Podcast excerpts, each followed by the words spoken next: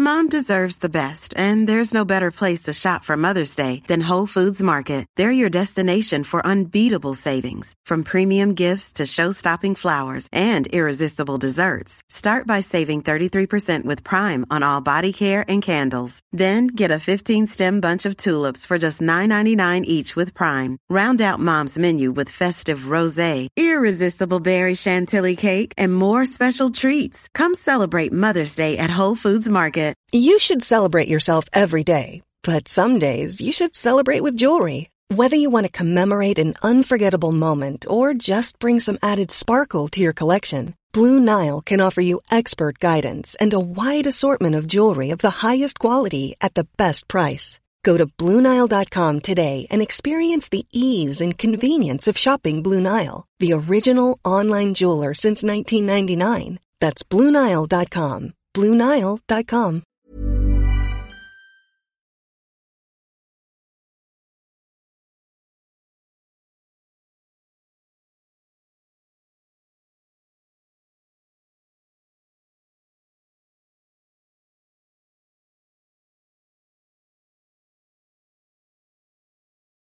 Hello and welcome back to the Statman Dave Football Podcast. This is episode 56. First up, we're going to talk the news as always. Then we're going to talk about the tactical masterclass by Zinedine Zidane on Diego Simeone and finish up with a bit of Europa League fun. Manchester United away at Celta Vigo in the Europa League. We're going to preview it right here.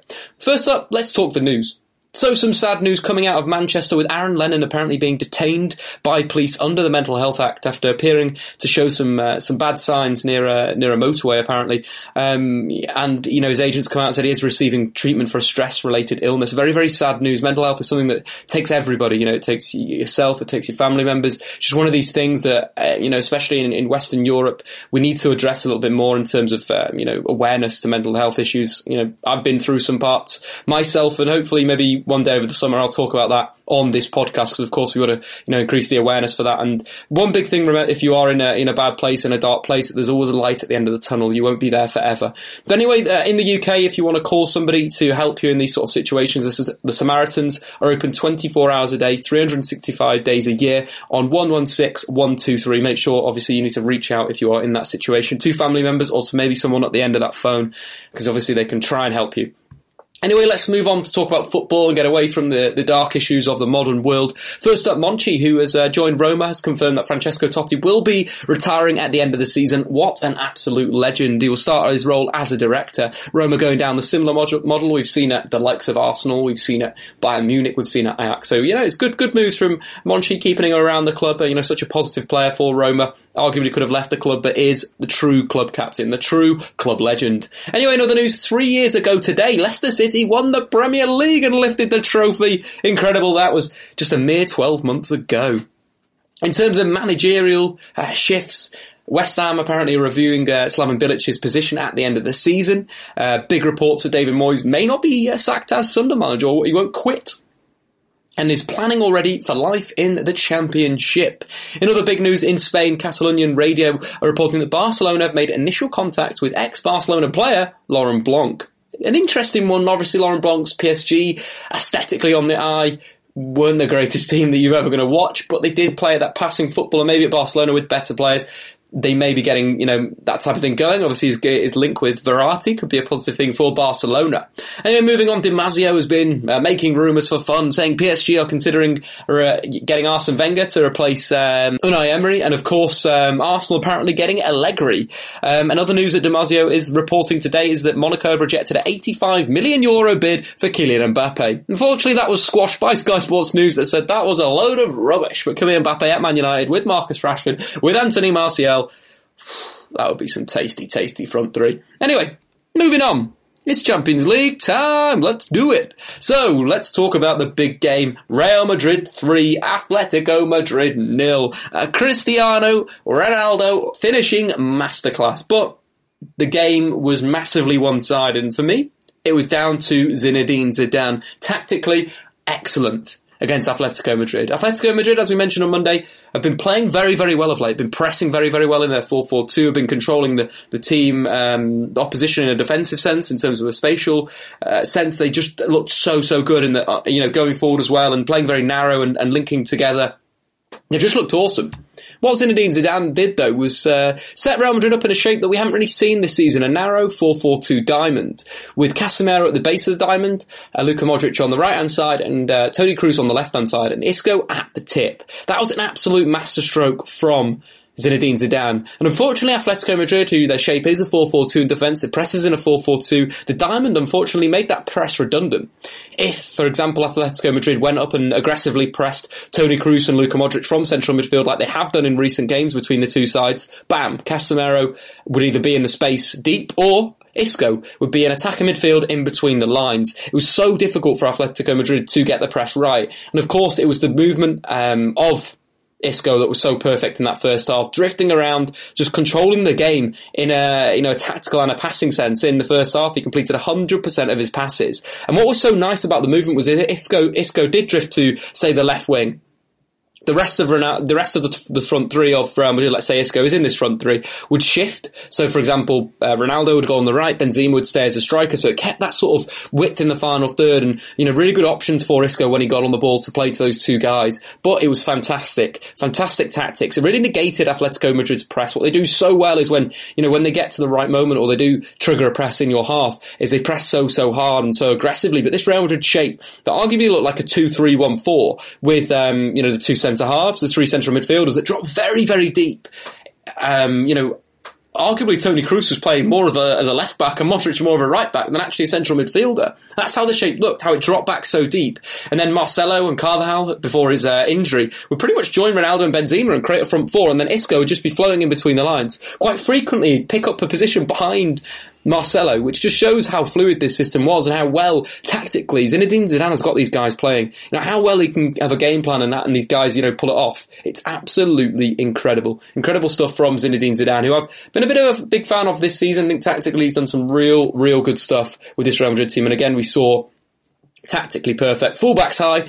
Isco uh, as a number 10, Ronaldo up top, perfect stuff from Zinedine Zidane, completely counteracting what Atletico have done so well, pressing that sort of 4-4-2 diamond, the two strikers with Saul. Saul pretty much couldn't get into the game because there was such a, you know, such a, a, difficulty in who to press, who's on the ball, what, what do I do in this certain situation? And in the game, he only made three tackles. You know, Saul in these big games is usually racking 11, 12 tackles, and that, I think that shows how tactically he was made redundant, which again, credit to Zinedine Zidane. And then again, the perfect tactical masterclass from Zidane was completed when he switched to the 4-5-1. Asensio comes on, they go back to the 4-3-3. Isco, uh, you know, on a yellow card, makes a bit of a silly tackle, is subbed off. Uh, Asensio comes on, pace, uh, skills, you know, what we've seen from this season in the Champions League is a real elite player. Fantastic technique from range, but we've not seen that recently. What we've seen recently is the ability to um, hold the ball, to drive with the ball, but also make runs off the ball. There's link up with Marcelo uh, was fantastic when he was on the pitch. And obviously Vasquez coming on as well, Real Madrid switching from that 4-4-2 diamond when they've got the lead, when they're in control of the game to pretty much that, that 4-5-1 that we've seen with the central press with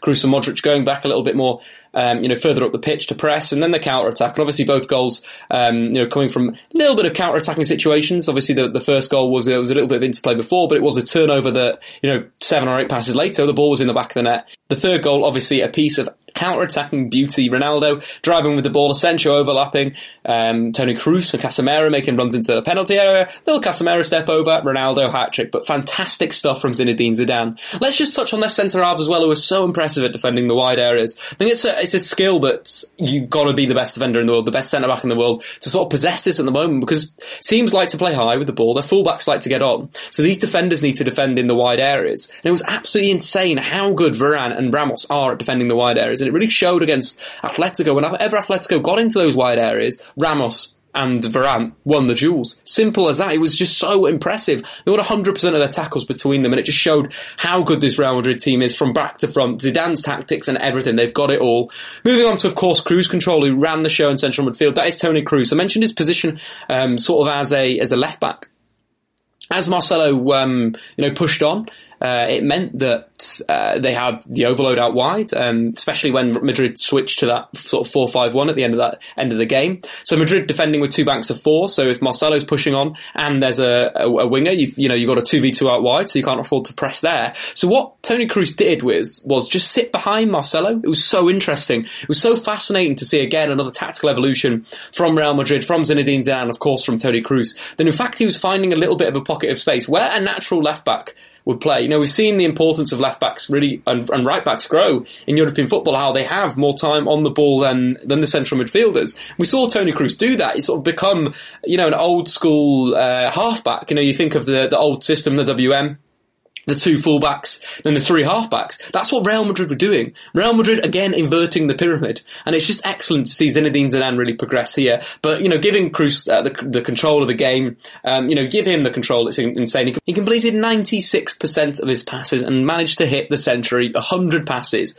which in fact was more than uh, Gabi and Antoine Griezmann managed combined. Incredible stuff from, of course, Toni Kroos free as a bird to dictate the play of the game, really run it for Real Madrid. But again, I want to touch on another one of their another midfielders who I keep talking about, and that is Casemiro. Again, he showed why he's the best defensive midfielder in world football. What's so interesting about Casemiro is his intelligence in this game. We spoke about his raw aggression, his ability to win tackles, to intercept, but what was so important for this game was his positioning off the ball.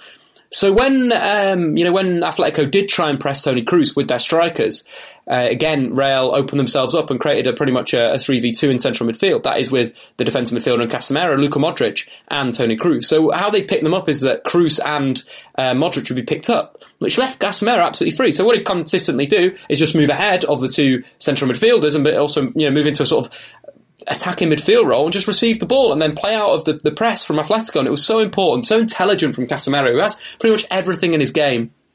And it's good to have a player that's seen as not technically that good, but intelligence wise, perfect, a perfect thing, you know, drifting forward, becoming the free man and receiving the ball and getting Real Madrid through the thirds and sort of breaking that press, which, you know, unlocks Atletico. The reason why Atletico is so good is because their 4-4-2 is so compact. But if you're having someone like Casemiro in there that's drifting in between these lines and, and not someone that you expect, it's really interesting.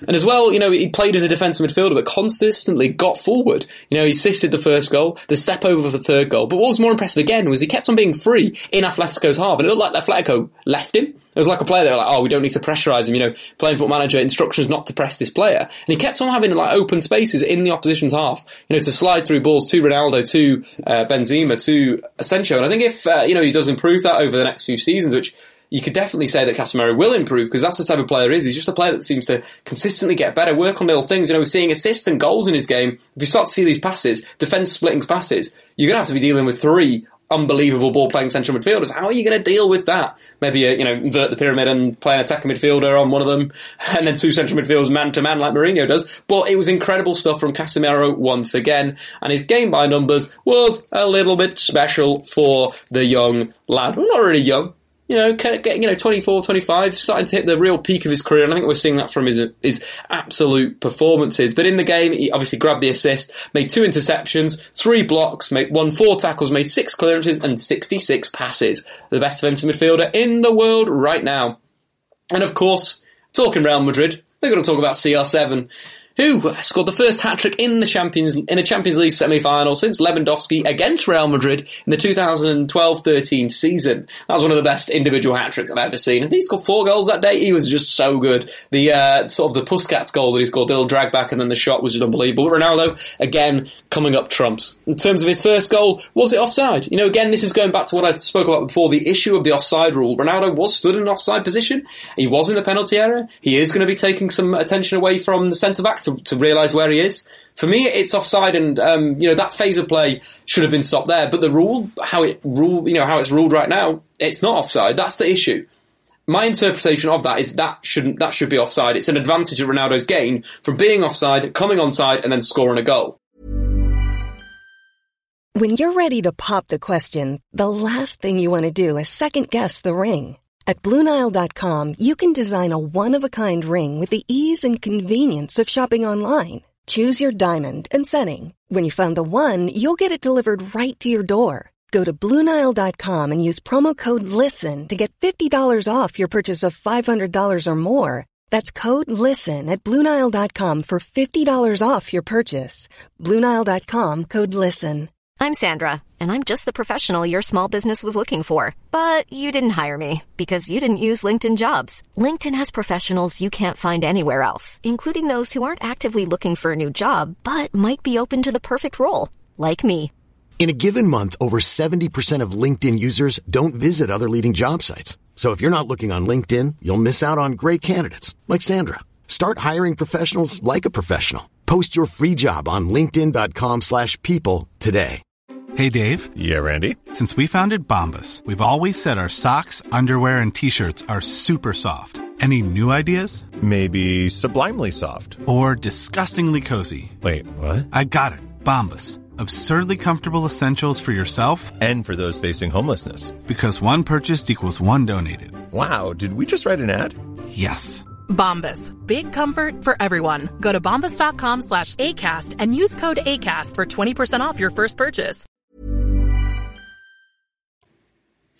And I just think this rule needs to be completely, you know, sorted out. But again, who expected Casemiro to be there? Absolutely not me. In terms of the 2 0, the second goal, what a absolute finish. I think what the thing we see about Ronaldo is he may not have the the acceleration, the, the ability to really, you know, go at players from deep like he did at Manchester United. What we're seeing now is just a, a clinical finisher.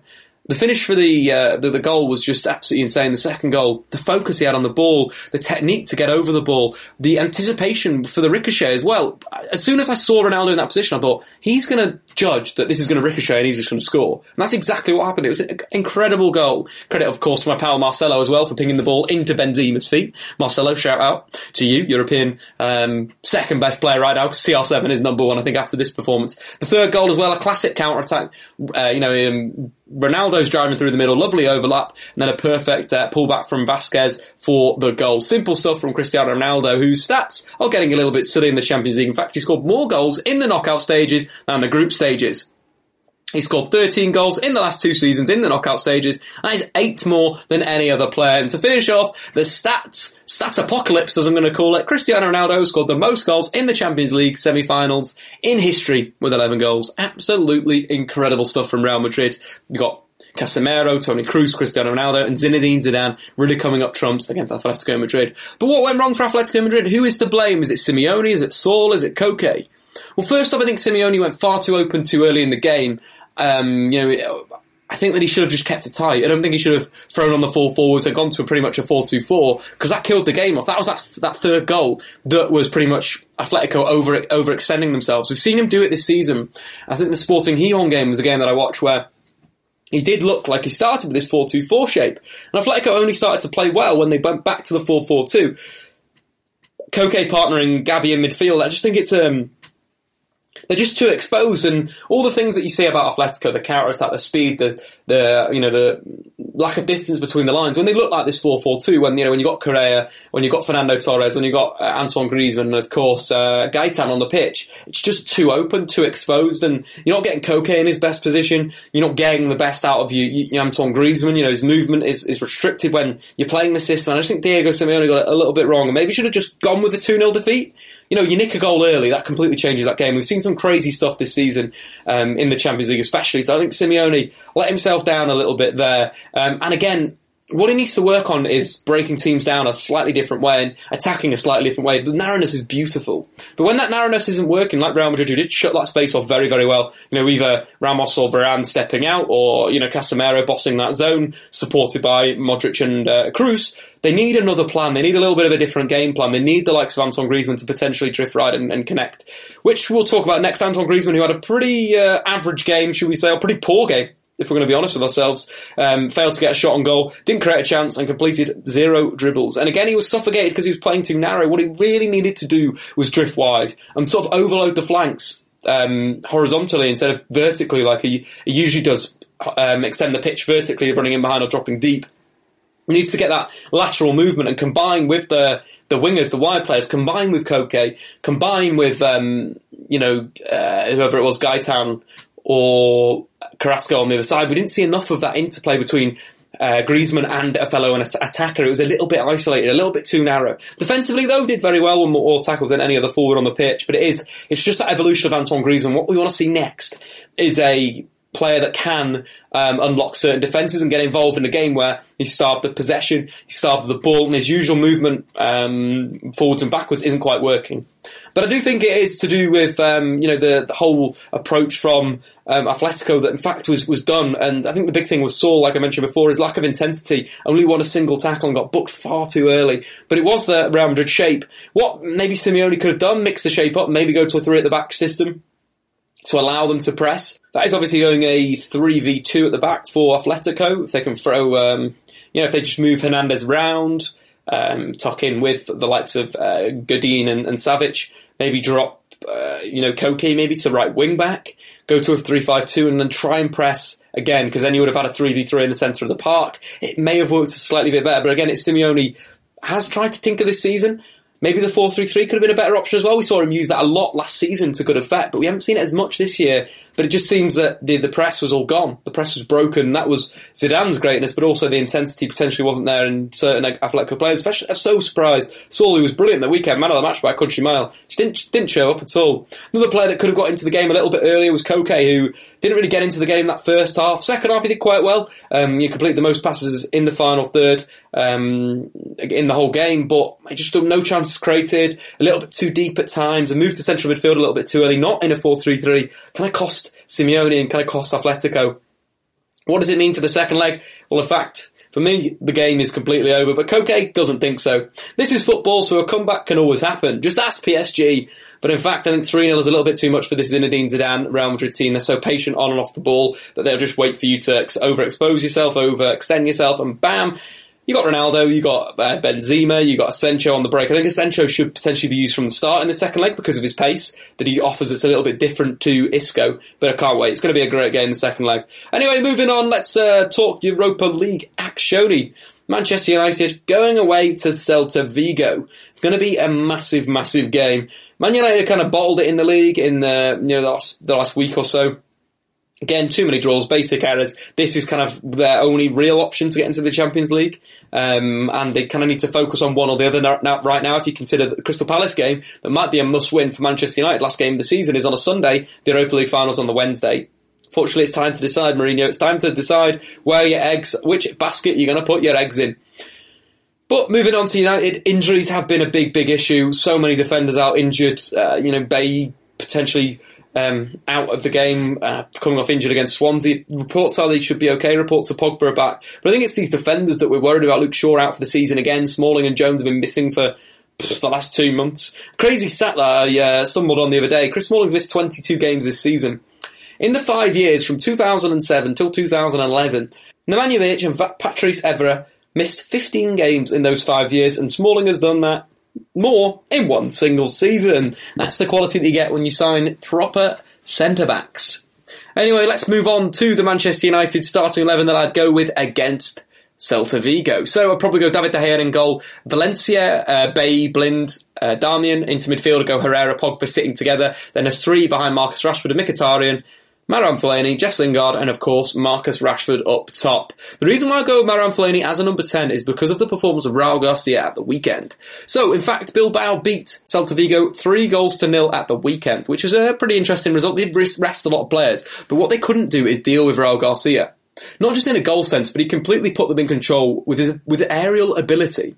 So in the game, um, there was uh, contested 11 aerial duels, winning 89% of them. Was so dominant in the air. And Raul Garcia pretty much is the Spanish Marouane Fellaini. They play a very similar role. They're aggressive in the press. Um, they're very, very good in the air. And you know, create chances off their head. And I think that Marouane, Marouane Fellaini should be used in the Raul Garcia role against Celta Vigo. You know, think about the balls they played up to him. He created three chances with headed passes. Raul Garcia against Celta Vigo that is at the weekend. The real feel Marouane Fellaini can be that same thing. The Celta Vigo team will come out, they'll press, they'll be very, very aggressive from the start. United need to potentially go long to Marouane Fellaini to bypass that press and get those attackers, Marcus Rashford, um, Mkhitaryan and Jess Lingard, into that final third with the ball at their feet running at the Celta Vigo defence. Because this Celta Vigo defence isn't anything special. And I think that, that that was a weakness from them, going aerially, and the press and everything with United makes perfect sense for United just to go long and look to, you know, put the emphasis on Celta Vigo to break United down and uh, you know sit a bit deeper. Players that we need to watch out for, of course, Iago Aspas, 17 goals in the in La Liga this season, five in the Europa League. Been a real revelation back at Celta Vigo. Uh, seems like players sort of make a make it at Celta Vigo. You think of Nolito, who moved to Manchester City, had a great season at Celta Vigo before. Uh, you think of players uh, like Rafinha uh, under Luis Enrique, in fact, at Celta Vigo, top top players. But Aspas, uh, you know, fantastic. Been playing more on the right hand side, starting off through the middle um, as a striker, but has been played more on the right hand side. There, the front four, um, they'll probably go with the four two three one. The front four will be uh, Wass, Sisto, Aspas, and Guidetti. Sisto we saw last season, or Man United fan saw last season um, against Midtjylland, who impressed it. Very very good, um, good skills, good techers. Uh, you know, can beat you one v one maybe decision making isn't the greatest, but a very, very good player, very, very raw, very physical. Guidetti, of course, Manchester City, ex Manchester City player, great uh, little spell at Feyenoord and then got ill. Uh, as you believe, um, and has sort of stumbled around European football. And Celta Vigo again seems to be back in the goals and back in scoring. So there is some players in this team that you need to look out for. Uh, Mallo, their, their their right fullback, has um, got the most assists for them in the Europa League this season. Again, someone to watch out for. But I feel if United do go long and do uh, you know push for it should be a should be comfortable. Let's say that they use Marouane Fellaini's strengths in this game. This is where you need to go long to Fellaini. United will comfortably win. I'm going to go two goals to one to Manchester United with Henrikh Mkhitaryan scoring his fifth goal away in Europe, which is a Manchester United record in a single season. Anyway, guys and girls, that's been that for the Statman Dave Football Podcast. Make sure you drop a uh, you know subscribe on iTunes, write a review, and of course check me out on Twitter at Statman Dave. Over and out. See you later. Goodbye.